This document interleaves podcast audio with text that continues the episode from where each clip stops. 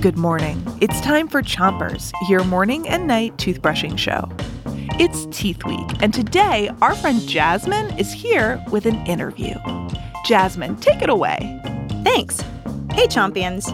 You all asked some really tough teeth questions. So we got a tooth expert to answer them a dentist. But first, start brushing on the top of your mouth on one side and make sure to brush the inside, outside, and chewing side of each tooth.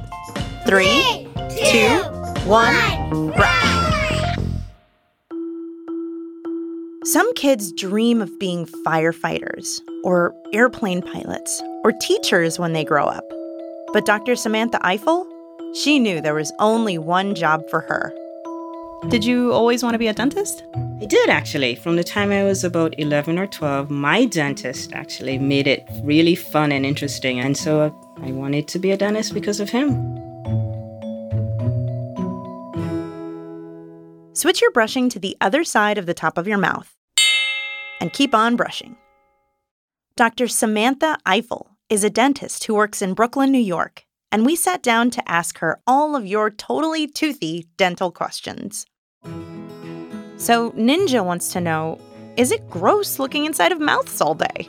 It isn't actually. It's actually really fun and interesting to me because my job mainly involves making sure that people have good oral hygiene and they have good dental health. And, you know, I can also tell if you don't floss or brush your teeth.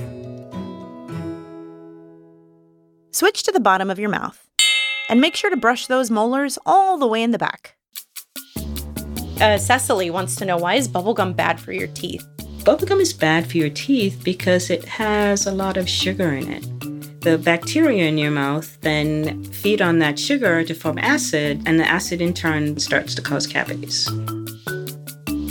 Sheriff wants to know what is the worst candy for teeth? Jawbreakers. They're really hard and they're really sticky and chewy. Switch to the other side of the bottom of your mouth. And brush those front teeth too.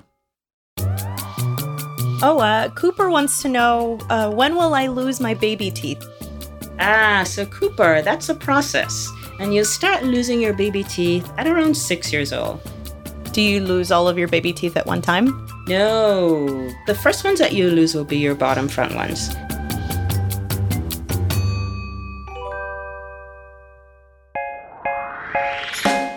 That's it for Chompers today, but we'll have more answers from Dr. Samantha Ifill tonight. Until then, make sure to rinse before you three, two, one, spit.